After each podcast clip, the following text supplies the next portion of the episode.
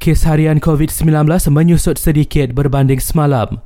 Sebanyak 14,345 kes baru direkodkan dengan Sarawak mencatat kes paling tinggi lebih 3,600.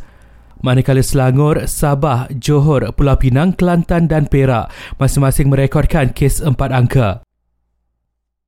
Menteri Kanan Pertahanan Datuk Seri Hishamuddin Tun Hussein berkata, kebenaran merentas negeri tidak termasuk dalam senarai pengurangan SOP Pelan Pemulihan Negara. Minggu lalu, kerajaan dilapor dalam fasa akhir untuk mengurangkan SOP Pelan Pemulihan Negara daripada 181 kepada 10 SOP sahaja. Senarai pusat pemberian vaksin khas untuk remaja mendapatkan vaksin secara walk-in akan diumumkan esok. Menteri Kesihatan Khairi Jamaluddin mengingatkan remaja berusia 12 hingga 17 tahun yang hadir perlu ditemani ibu bapa atau penjaga masing-masing.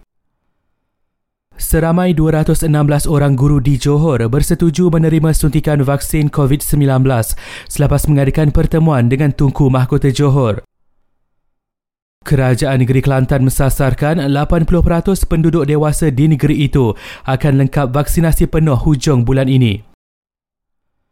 Kementerian Pembangunan Wanita, Keluarga dan Masyarakat berkata, lebih 4,400 kanak-kanak kehilangan ibu bapa atau penjaga kerana meninggal dunia akibat COVID-19. Akhir sekali, Kementerian Pelancongan Seni dan Budaya akan membuka lebih banyak lokasi pelancongan dalam masa terdekat bergantung kepada situasi semasa.